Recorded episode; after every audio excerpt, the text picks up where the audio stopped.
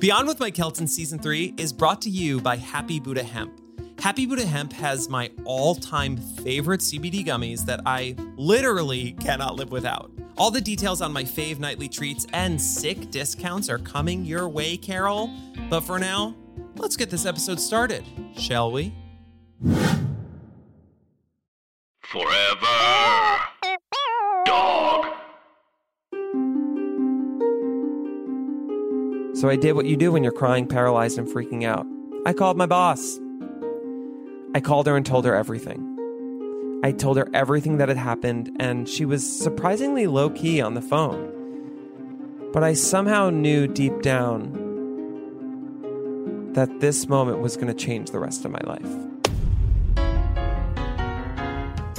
He was a flapper in a past life. Beyond. He's a comedian in this life. Beyond. He's got a podcast about it.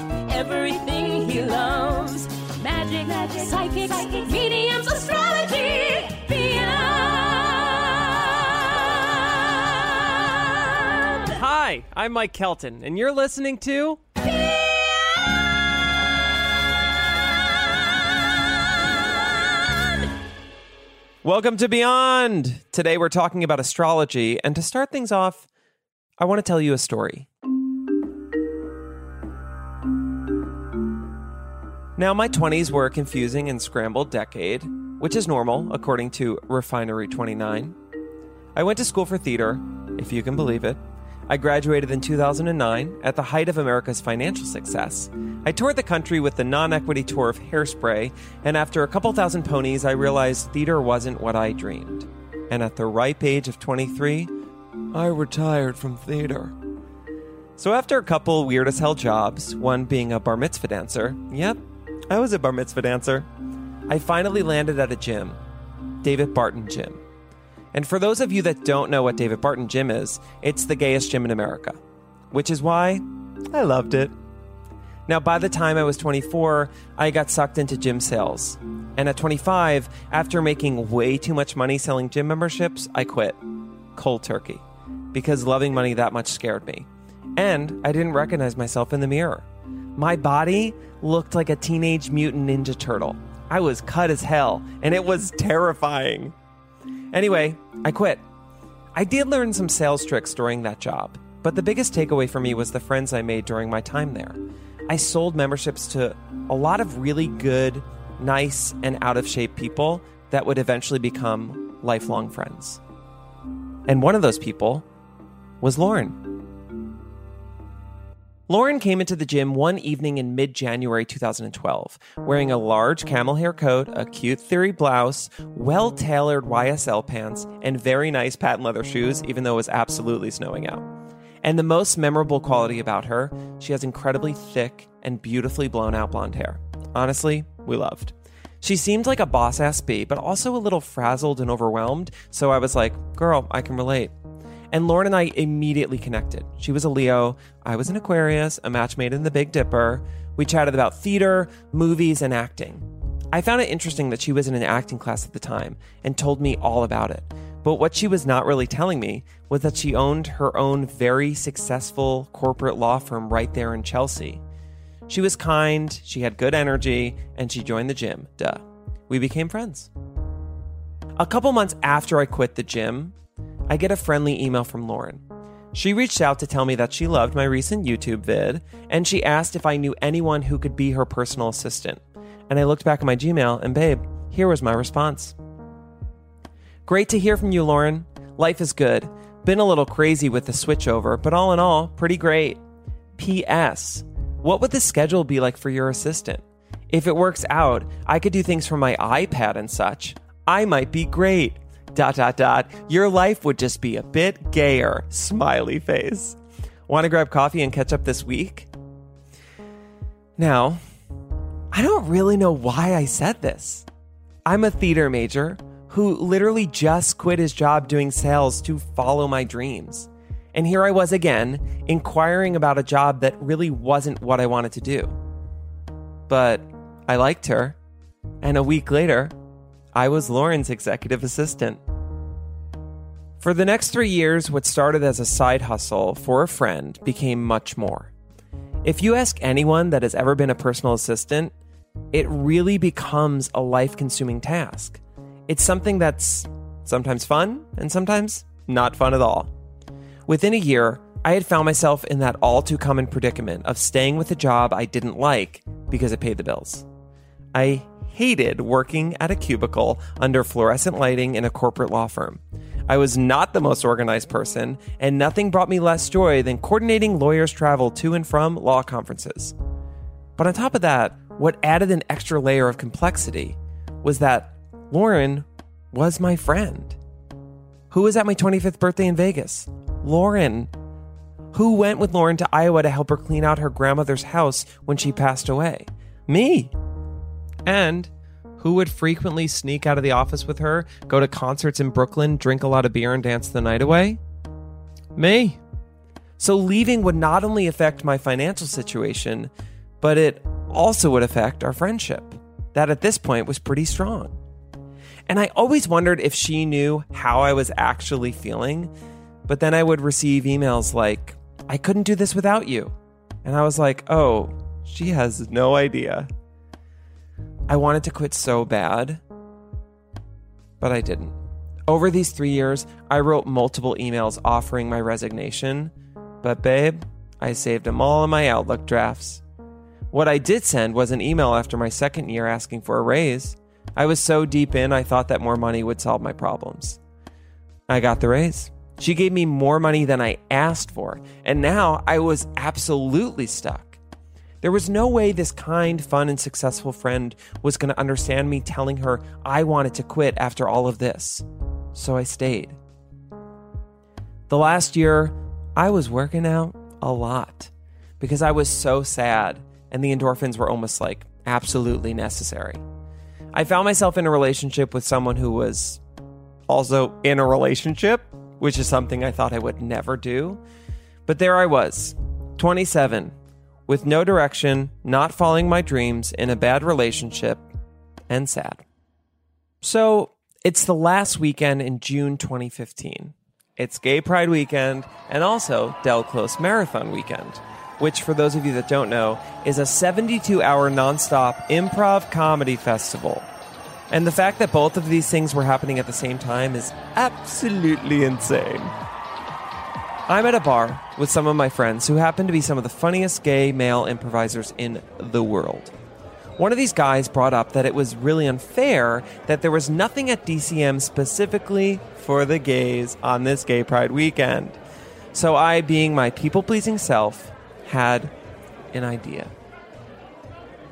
This weekend I was house-sitting Lauren's apartment, and the building had a great communal rooftop space, so I thought, why don't I invite this small group of guys to Lauren's rooftop for an afternoon D C M Pride crossover kiki? Now, house-sitting Lauren's apartment was an incredibly normal thing that I had done quite a lot over the past three years. But while I have had friends stay with me in the past, I had never had a kiki. But I thought, if it's on the common rooftop of the building, and we keep it small and leave before sundown, everything should be fine and chill. So I invited these five friends over and their tank tops, and they came to the roof. That group of five became a group of eleven, but still a cute group of gays on a roof on a Sunday afternoon in late June. We shared beers, champagne, and sat around on these lush couches sharing Subway sandwiches and stories about bad dates and good dicks. It was fun and harmless. About seven p.m., I decided it was time to wrap it up, because we wanted to be respectful and get the hell off the roof.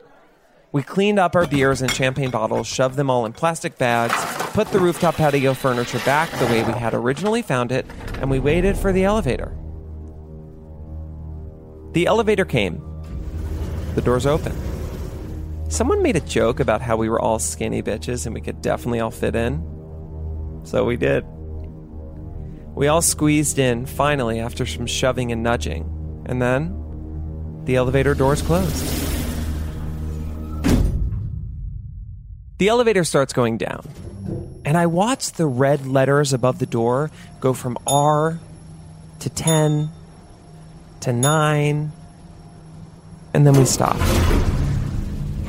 We stopped somewhere between nine and eight, And then the guys start freaking out, and then I hear a loud buzzer sound, and then I realized, fuck, we're stuck. We are eleven gay men in tank tops with jingling bags of champagne bottles stuck in my boss's elevator. My mind starts racing. I'm housing in my boss's apartment. I didn't tell her I was having people over. It's Sunday night. There's one elevator in the building, and it opens up literally into the apartments. These people are very rich, and they're going to be very angry. We are eleven tipsy gay men in tanks and booty shorts with tons of recycling somewhere on the other side of someone's gorgeous living room. Fuck. What do I do? Now, in my mind, there's got to be a quick fix. Hit the help button, and someone from somewhere will remotely press a button, and the elevator's going to keep going, and everything's going to be fine. Turns out, that's actually not how it works at all. We call the button, and a human answers and says, "Hi, we, the elevator company, are not open on weekends, so you have to call the fire department." First of all, can you fucking imagine being an employee that gets paid to sit in an office, pick up a phone, and say, "Hi, we're not open today, call someone else"? That's insane. Secondly, we did call the fire department, and they kept asking if everyone was okay, to which everyone started making jokes, which makes me crawl down deep into my soul and freak out even more.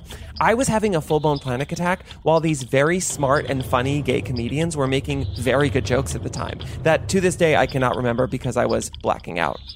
forty-five minutes go by, nothing.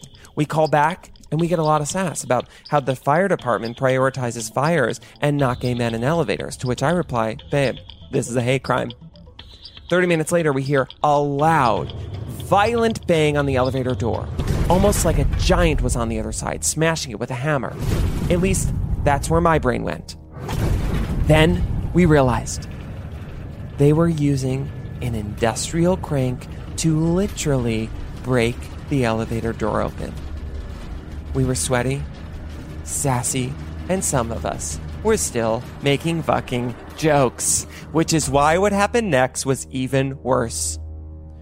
What's the worst thing to add to an elevator full of gay men? Five large, handsome firefighters. Five handsome firefighters open this door, to which a couple gay men go, "Oh my God, hey girl, yes, love it." And I'm freaking out even more. Then one of them screams, "Get out of the elevator! Walk out down the fire escape stairs!" So one by one, we walk out. Tank tops, booty shorts, grocery bags full of jingling empty bottles of champagne. The door is broken and open into a neighbor's apartment. We walked out of their apartment and started down the fire escape stairs in the middle of the building. And if that wasn't enough, every tenant in the building was standing outside their door screaming at us. "Who are you? What apartment are you from? Why are you here? What were you doing on the roof?"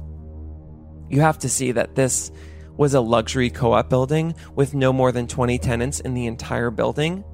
It was two apartments per floor. As we scurried down the staircase, I met one man in particular who was yelling as if we had just killed his dog. "Who the fuck are you? And what apartment are you in?" I got some words through my tears. I said, "Yes. Hi, my name is Mike Kelton. I'm apartment sitting for Lauren in six F, and I'm really sorry." We finally got out to the street to find not one, but three fire trucks. Why they brought three fire trucks for one elevator, I will never know. The gaggle of gays now set free into the New York City night, and they scattered about. And I was left in front of the building with a bag of empty champagne bottles and an iPhone that was about to die. I'll never forget this moment, standing there, crying, feeling ashamed, embarrassed, scared of what Lauren would say, worried that I would lose my job, worried that some guy who lived in this building was literally going to beat the shit out of me. It was a lot of feelings. I felt paralyzed. So I did what you do when you're crying, paralyzed, and freaking out. I called my boss. I called her and told her everything. I told her everything that had happened, and she was surprisingly low-key on the phone. But I somehow knew deep down that this moment was going to change the rest of my life. The next week I was fired. She was extremely pissed because the elevator thing became more of a co-op thing, and a New York City co-op thing is truly something I never want to experience. And I didn't tell her I was having a party. It was disrespectful. The tenants were pissed, and rightfully so. We got stuck in their one elevator on a Sunday afternoon, and they had to deal with a broken elevator for, I think, at least a week. There were pregnant women in this building. There were people that had to walk upstairs with their full things of groceries or whatever they were doing. We took out their elevator. I fucked up and I was fired. And what made it worse was that my friendship was over. When I was fired in that office, I packed up my things from the cubicle in that corporate loft in Chelsea and I walked out knowing I would never set foot in it again, which I actually loved. Once I got out to the street with my boxes and many bags and desk plant, I was somehow overcome with, like, energy and life. I felt energized for the first time in three years. I had no savings, no phone, because it was a corporate one, and I had no idea how I was going to move forward. But I felt fucking lit up, invigorated, like I was had just read The Secret. It was bizarre. Six months later, I broke up with my boyfriend, the one I had met earlier in not the best way. I moved out of our apartment that we had just moved into together into a tiny studio with a bathroom inside of the kitchen. I was living off of unemployment. I started to just focus all of my energy on stuff I actually loved.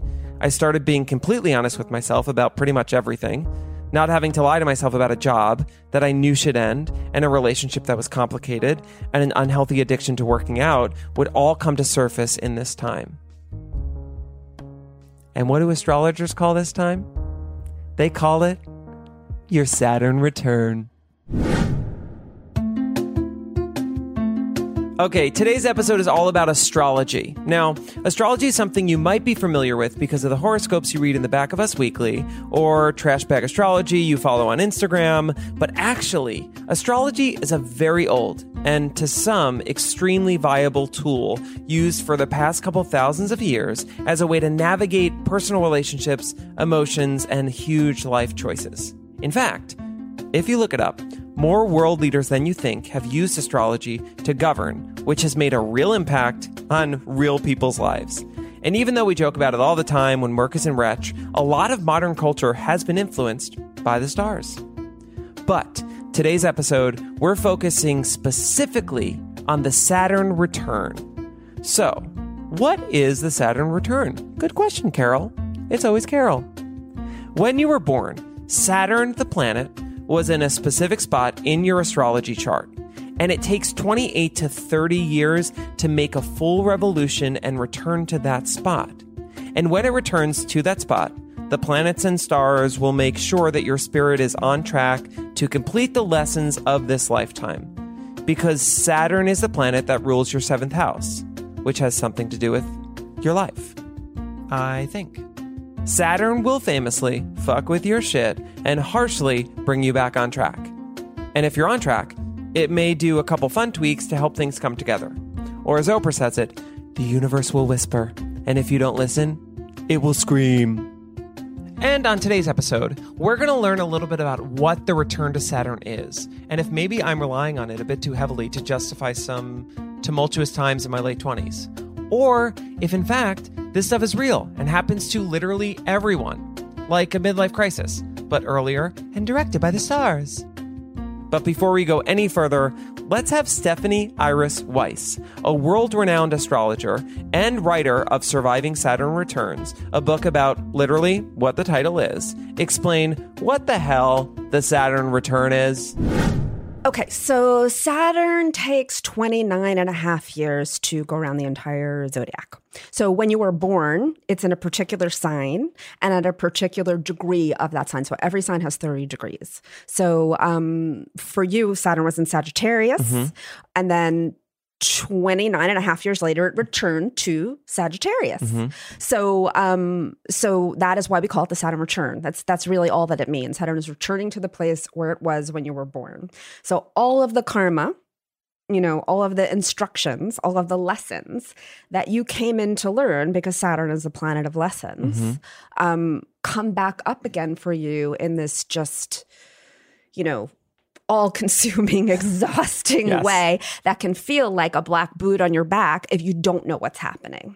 But when you do know what's happening, it it can be, you know, I hate to use the word empowering because it's a little cheesy, but really. That's okay. I like I like that word. Okay. Yeah. Yeah, I mean, it can be just deeply over, you know, empowering and, and, and helpful. Stephanie went on to explain why we have these Saturn returns, what they mean, and how they're different for everyone. Saturn really wants you to learn lessons that you came here to learn. Everyone's is going to be a little bit different, right? Mm-hmm. Because Saturn could also be opposing someone's Venus. So it could be specifically directed to relationships. Mm-hmm. Saturn could be, you know, on your Mars, which could make you very angry. Like, you know, everyone is going to have a really specific version of it. That's why it's always good to come and get a reading. Mm-hmm. It's always helpful to just generally learn about where your Saturn is and how it'll make you feel, even if you don't know what house or sign, like even for a person who doesn't know their birth time, just knowing that they have their Saturn return, there's so much that you can glean from that. Definitely. But uh, but yes, a twelfth house is a really deep, deep, deep, deep, deep version of a Saturn return. And now, a word from our sponsor.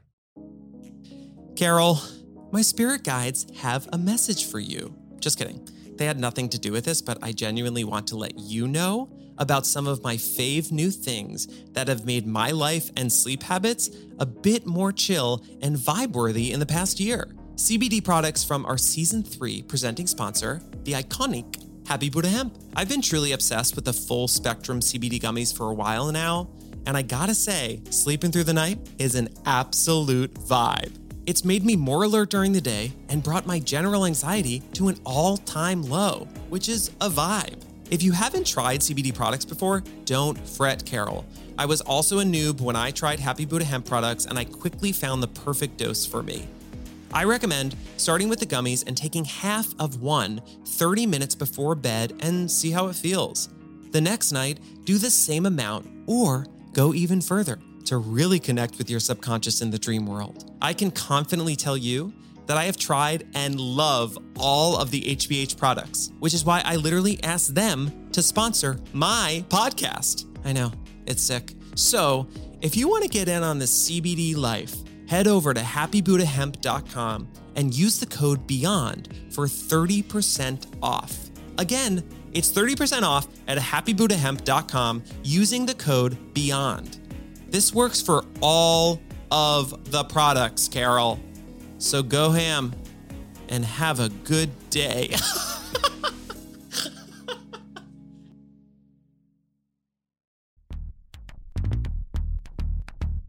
Welcome back, my babies. Now that we're all on the same page with what the return to Saturn is, I wanted to chat with a good friend of mine and see if he also had a tumultuous time during his return to Saturn. And it just so happens that the person we're chatting with was one of those gays in the elevator during my return to Saturn. Doesn't your return to Saturn when you're twenty-eight? Um, it happens in between twenty-eight and thirty. Men already dead. And that's me chatting in the studio with the one, the only, the superstar comedian, Pat Regan. Okay. I'm, uh, my biggest curse of my life is I'm so funny right before the pod. And then it turns on, I'm like, so not funny. Well, I can promise you we're going to use that. Okay, cool. Okay. Wait, is this all recording? Yep. Are you stupid, stupid slut?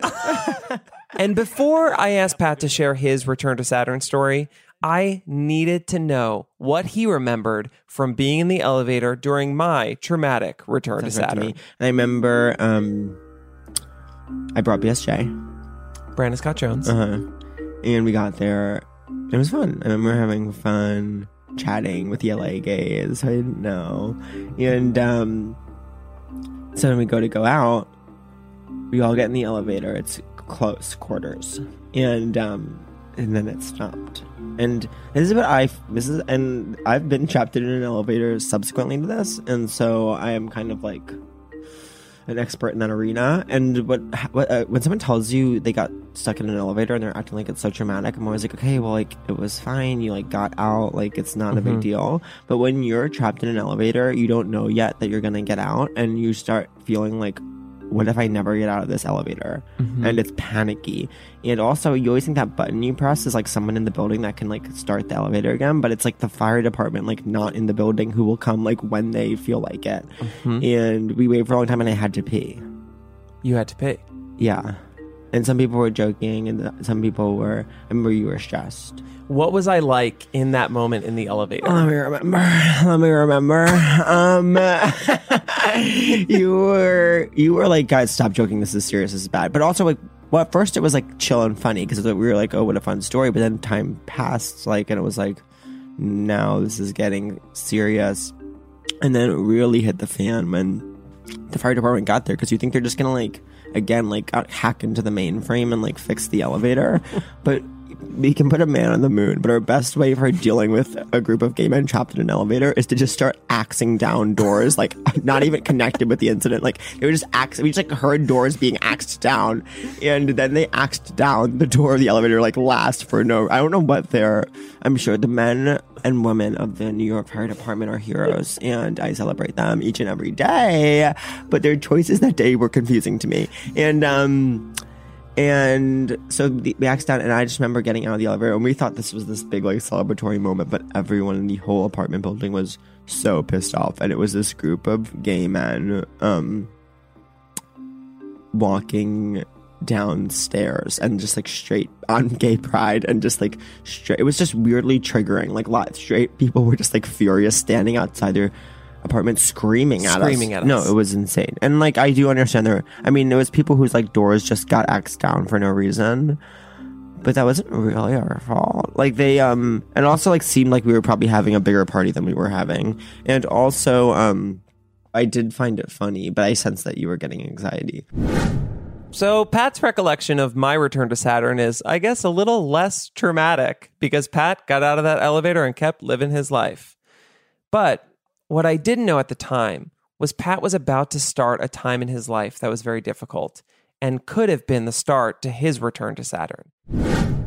I got sober the first time. I tried to get sober right after I turned twenty-seven, and it stuck for like maybe two months. And then I had like a nine to ten month like hellish relapse. And that at that point, when that that like beat the shit out of me, and then that made me so exhausted that I like truly did not have the energy to keep going. And then I got sober again, and then it's, I got sober again right after my twenty-eighth birthday, and that has stuck subsequently. I'll celebrate two years at the mm. end of this month. That's big. Congrats, mm. Pat. Thank you.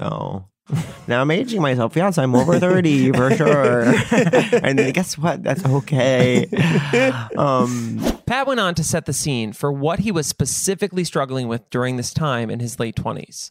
So I would be up for like, th- I would always take, start using at like nine a.m. and I'd be like, this is gonna be the time I just like um I take something now, it'll like wear off by like six, and mm-hmm. I will go to bed at a normal time and be normal. And then as soon as it hit, like as soon as I got that like euphoria or that like happiness that I was searching for, I would be like, and then when I would feel it starting to go away, it would be like panic. It would be like, I can't, this can't end, like um I will do anything right now mm-hmm. to keep this from ending. So one night I was like up for a couple of days. I did Lloyd Knight, absolutely slaughtered. Lloyd Knight, for those of you that don't know, is an improv comedy show in New York every Wednesday night at the U C B Theater in the East Village. Quick plug for U C B. And um, and I had taken a handful of Ambien for when I was coming down. And I um, didn't have a place at this point. So I, I, I, when I had taken it, like I'd put it in my pocket um, for when I wanted to not be awake anymore. And um. So I, I was super strung out, had done a show, was crashing on the couch of my college friend um, who was on my cross-country team, and I, who lived on the Upper East Side, and I was like on her couch, took a bunch of Ambien, like was like, okay, cool, this will end now. And next thing I know, flash memory, I'm like standing in a store, like a retail space. It's like five a.m. I'm not wearing shoes. And um, I'm, like, in what I had slept in, and there's, like, man yelling at me. And he's like, get out of here. Get out of here. Do you want me to call the police? And I was like, no, don't call the police. And he was like, he was like, what did you take? What drugs are you on? And I was like, I'm not on drugs. He's like, yes, you are. Blackout. Don't remember the next, like, little bit. Next thing I remember, I'm, like, walking around the Upper East Side, like, with no shoes, with no phone, with no wallet. It's, like, sun's rising. And then I somehow don't remember, like flashback, I'm like at the door of her apartment again. She, it's now after nine a.m. She has gone to work. I don't have shoes, a phone, or a wallet. And I'm like, it's hot out. And I am, my, I'm dirty. And I like, had just, I guess, was on too much weird shit and just like amnesia, just like woke up and left her apartment for some reason and spent that whole day like out, like just being that person on the street, asking people to use their phone. Like no one's making eye contact with me, like being like, hey, I'm sorry, can I just, and um and I was like, I have to get inside. And I um my feet had like blisters on them because I was like walking around and uh, had to like go into stores and ask to use their phone, trying to call my, I didn't know her number, trying to, trying to call my brother, asking him to get like, and that, and my family was like getting these, like that was a normal thing where my family was getting these calls. I was like, hey, I'm outside, I don't, can you get in touch with Courtney and like tell her I'm outside her apartment, like she was at work. My brother got in contact with her, and she was like, I'll come after. Like, I had to, I just stayed outside on her stoop, like, kind of, I was trying to get, in, I, I was trying to get in touch with her. My brother got in touch with her eventually, and, like, I was going into, like, an, an A T and T store. There was this nice guy who would, like, let me come in and use their phone, and, um, I'll just never forget the looks. I can't, like, when people come up to me on the street for change now, it's, like, a whole different experience, because, like, I've just, like, been that person that was, like, crazy, and people, like, looked away from, and, like, you feel that like derision in their eyes, and it's, it's, I'll never forget that feeling. It was so intense. And like, um, and I was hallucinating. Like I kept thinking I saw people I knew and I was hiding from them. And I, I think looking back, it wasn't them. You know, it was like weird, random people from like my, my past. I was like, oh my God, why are they on the Upper East Side? And I was like hiding so they didn't see me. And, um, eventually my friend came back. My brother, my friend was like, well, I can't go back. I'm at work. And so she got off work at maybe five and like let me into her apartment. And I, like, I then like got tall boys and like drank in a park. And like, um, after I got my shoes, and then I went to, went to like a birthday drinks thing. And then I didn't know where I was staying. My, I couldn't. I ended up sleeping on the sidewalk the next night in front of Mount Saint Carmel Church in Williamsburg. Just like, I was just like, I don't have anywhere to sleep. I'm just going to sleep on the sidewalk. And I did. And, um, and then I found this sectional sofa someone was throwing out on the curb, and I slept on that for a bit. Only you would find a sectional I to have sleep to. On. I have standards. And, um, but I was like, I hope this doesn't have bed bugs. And then, like, my brother woke up because he was going to work, and I slept in his bed while he was at work. Because I, like, um, but yeah, it was this weird place where, like, everyone in my, or everyone around me was like, what is going on? Like, what do we do? And I went on to ask Pat if he could think of what his return to Saturn moment was. Like, if he had a moment in his life around this time where his life shifted course completely.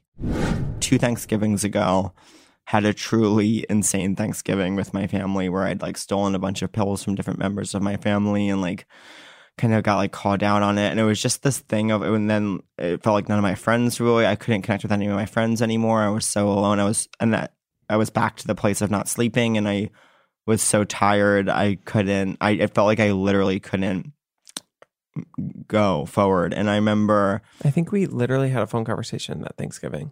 Did you remember we? This? Uh-huh. I, I don't remember that Thanksgiving.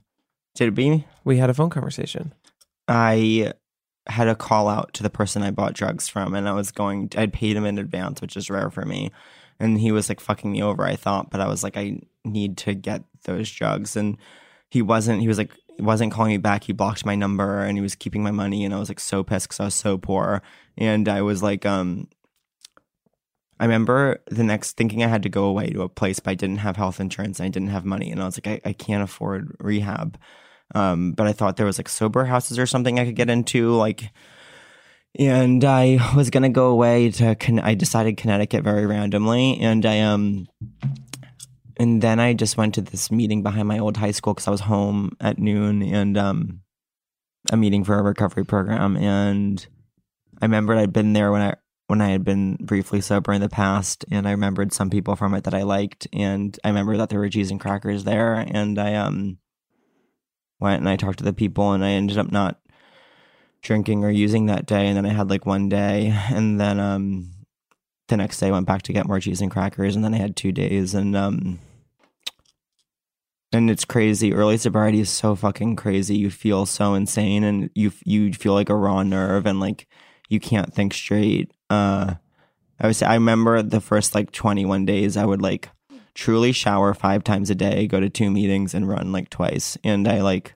would just try to get through the day, um, like fill up the time. And, um, and I thought I was never going to do comedy again. I was like, I don't like the person that I became in that, in that, in that world. And I just had no idea what was next. And I didn't have an apartment. I had no money. Um, and I really thought if this drug dealer calls and like, he's like not fucking me over, I'm going to go meet him and that'll be that.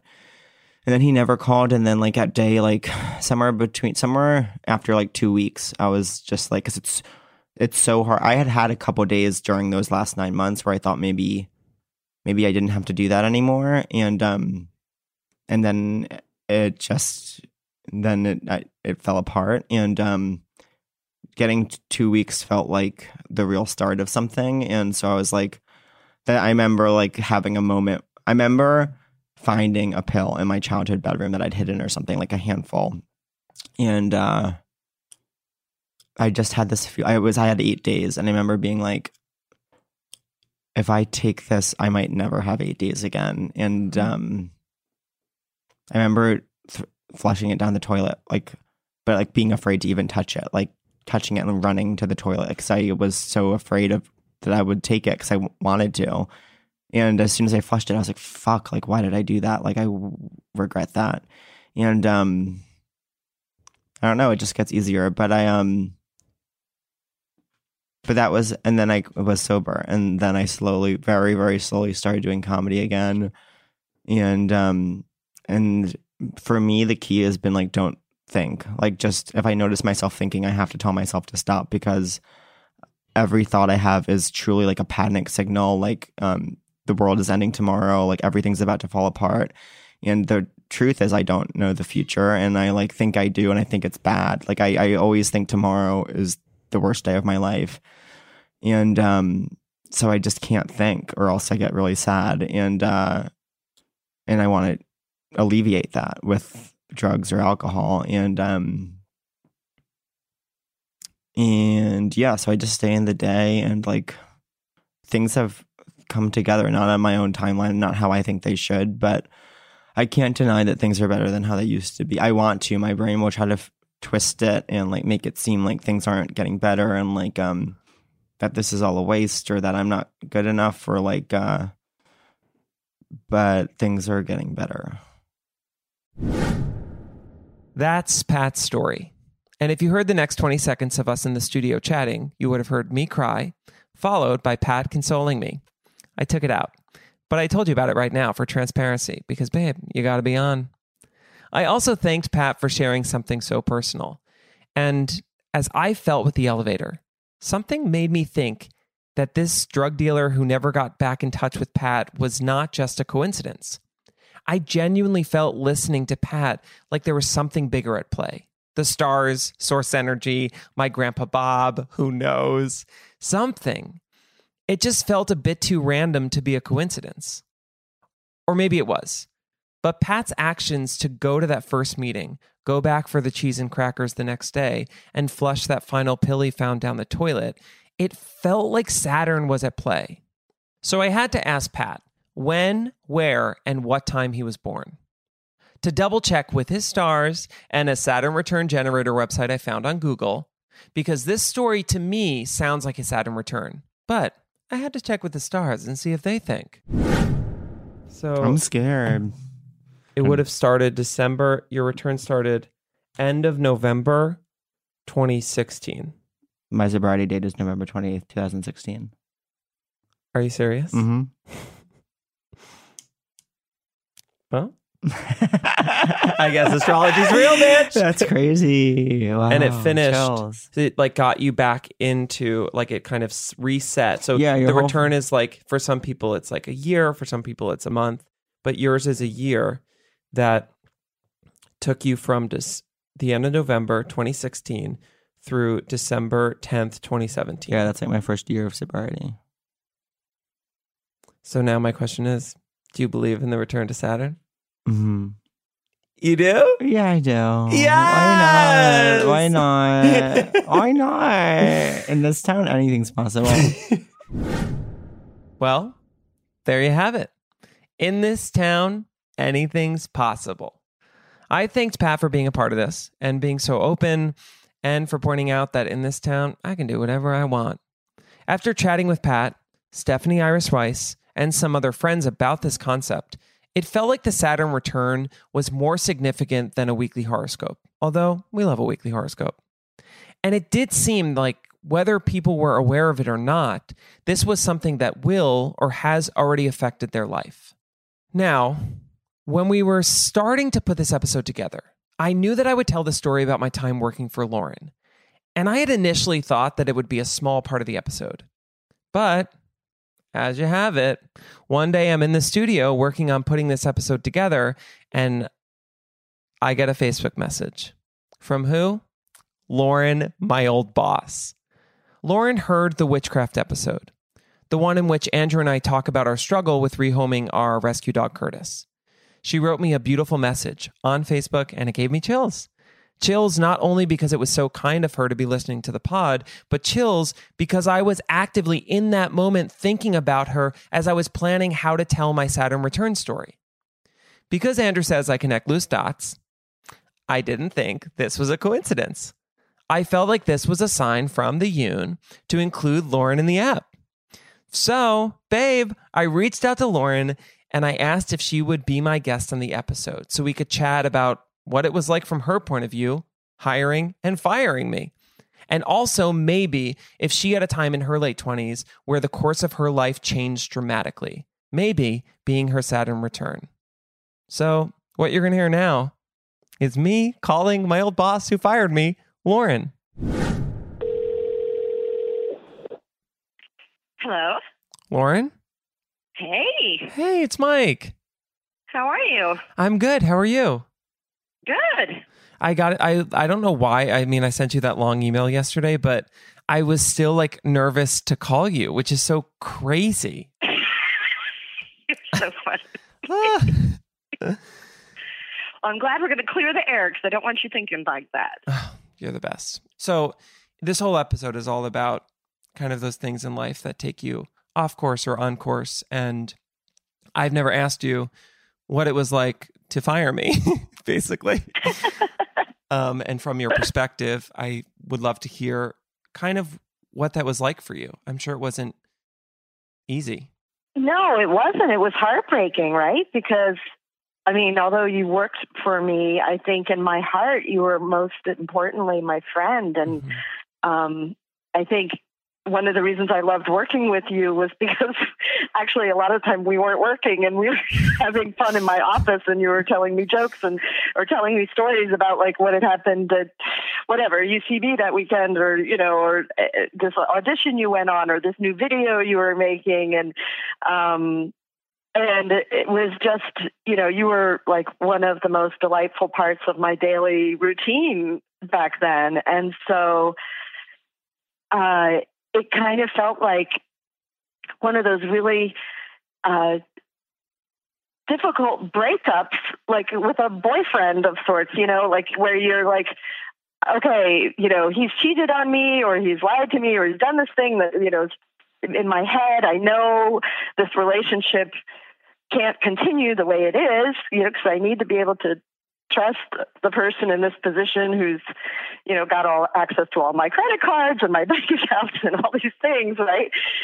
But in my heart, I didn't want to give you up. I mean, you know, selfishly, although I knew you were destined for much greater things than that job, um, and I knew that from the day I offered it to you, mm-hmm. but I...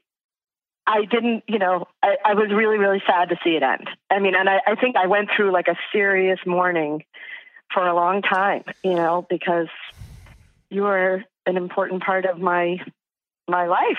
But I will say, and I, I know I said this to you then, as hard as it was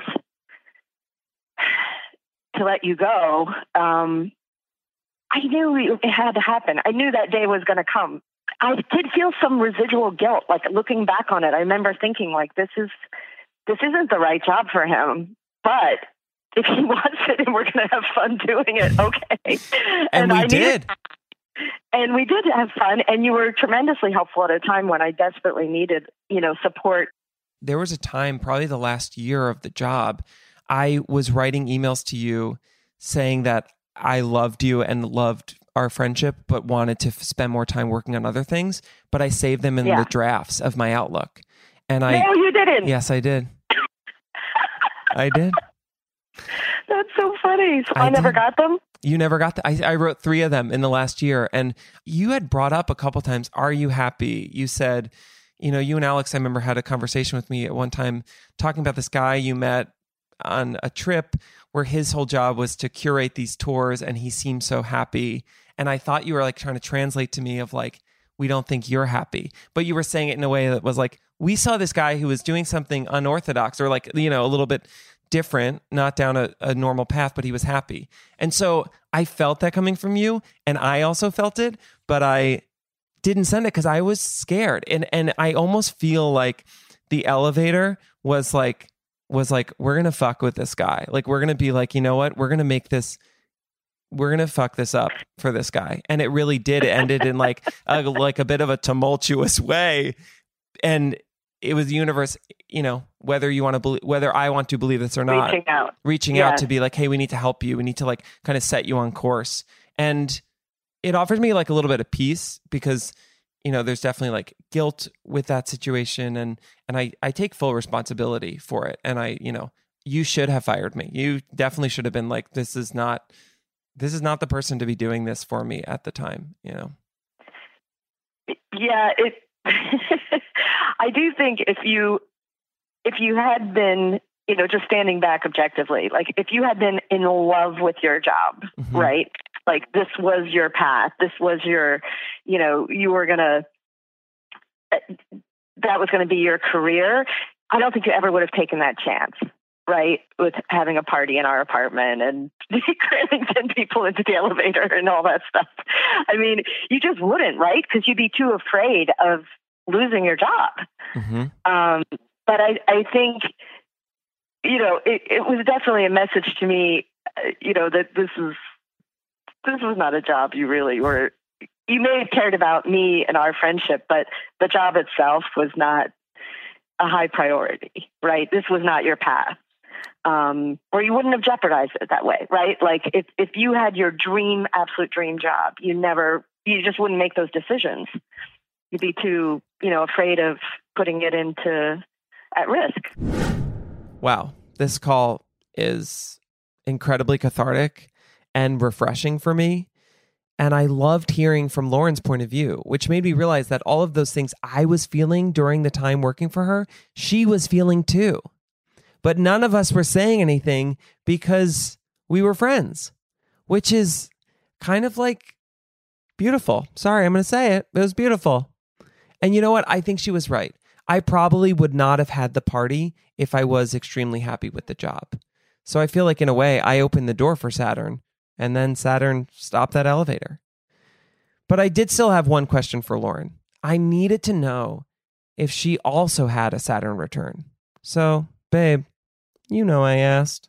It's fascinating because I was not aware of the return to Saturn, but I actually looked it up, and it is a fascinating thing. And I remember in my late twenties, I was living in Paris and uh, in banking. And I had a couple of different banking jobs. And the last one was, it was effectively a sales job, right? It was working mm-hmm. for an asset manager, selling like fund investments. And I just hated it. I was never a salesperson. And I mean, and it just, I got to that point where I was like, I, I can't do this for the rest of my life. What am I going to do? Um, and it, it just kept gnawing at me. And, you know, although I was making a living and surviving and, it was Paris, which was lovely.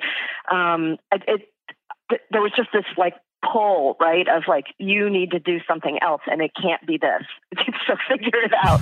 um, and I ended up signing up for the LSAT and somehow managed to take the LSAT in Paris.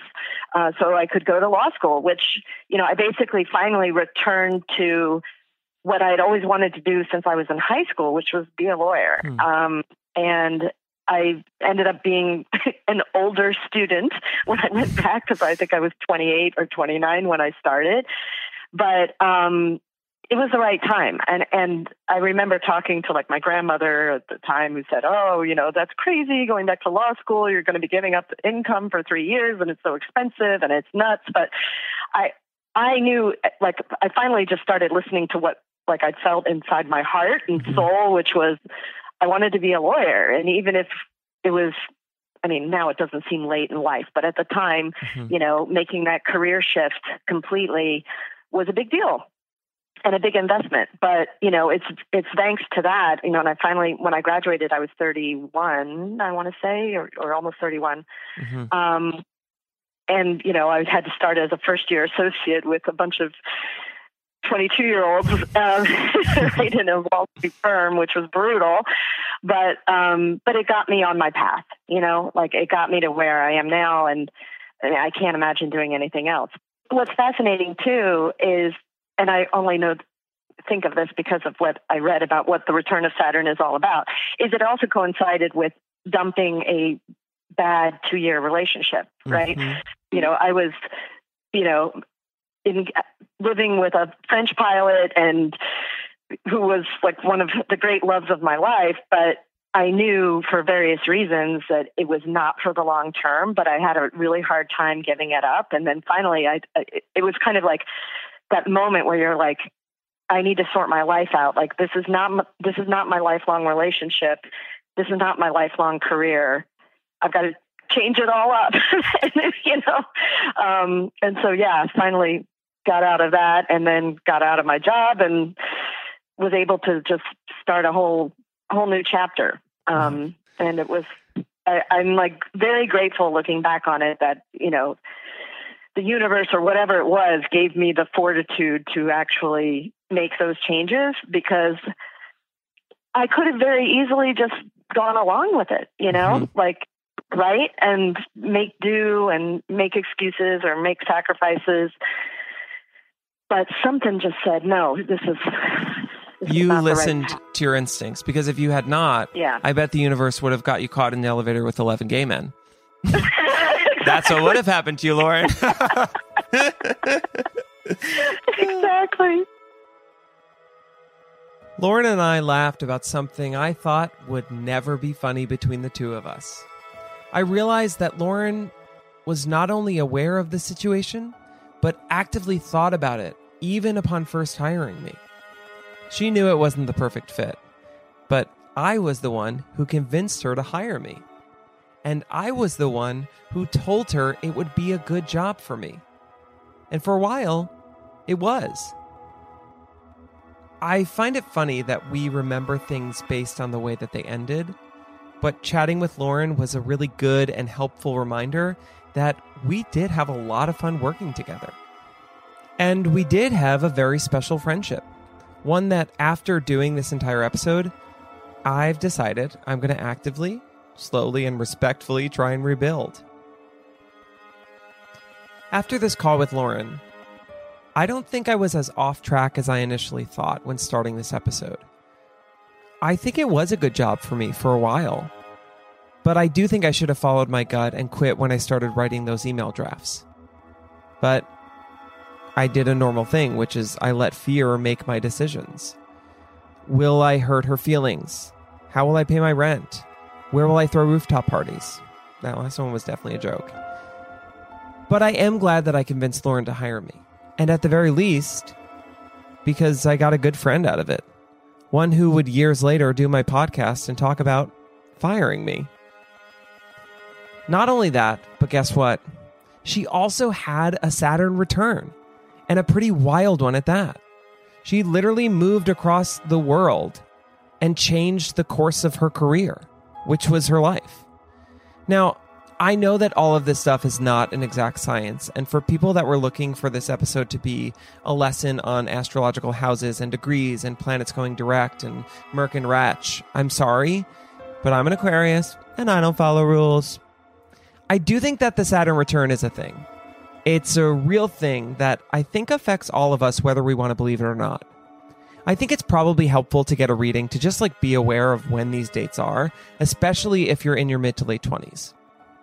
I also think you should book a session with Stephanie Iris Weiss, who was incredible. And I wish that we could have fit more of her interview into this pod, but we ended up kind of rechanging the episode and, and telling a different story. But her info is in the episode description, and babe, you should book. And finally, if you're listening to this episode of this podcast that maybe you stumbled upon and you're thinking, oh my God, I needed to hear this because my life is a mess and I might be returning to Saturn, I have to tell you that, babe, it's going to be okay.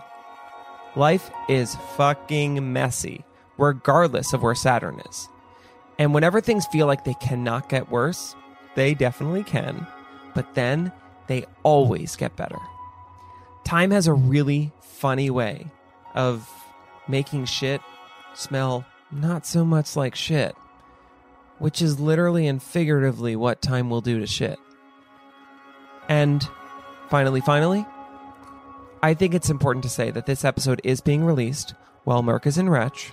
So if this episode on your phone cut out, or maybe the service in your phone cut out while listening to this episode, babe, I think we know why. Goodbye.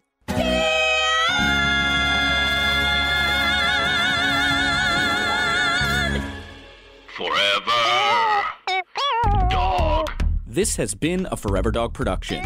Executive produced by Brett Boehm, Joe Cilio, and Alex Ramsey.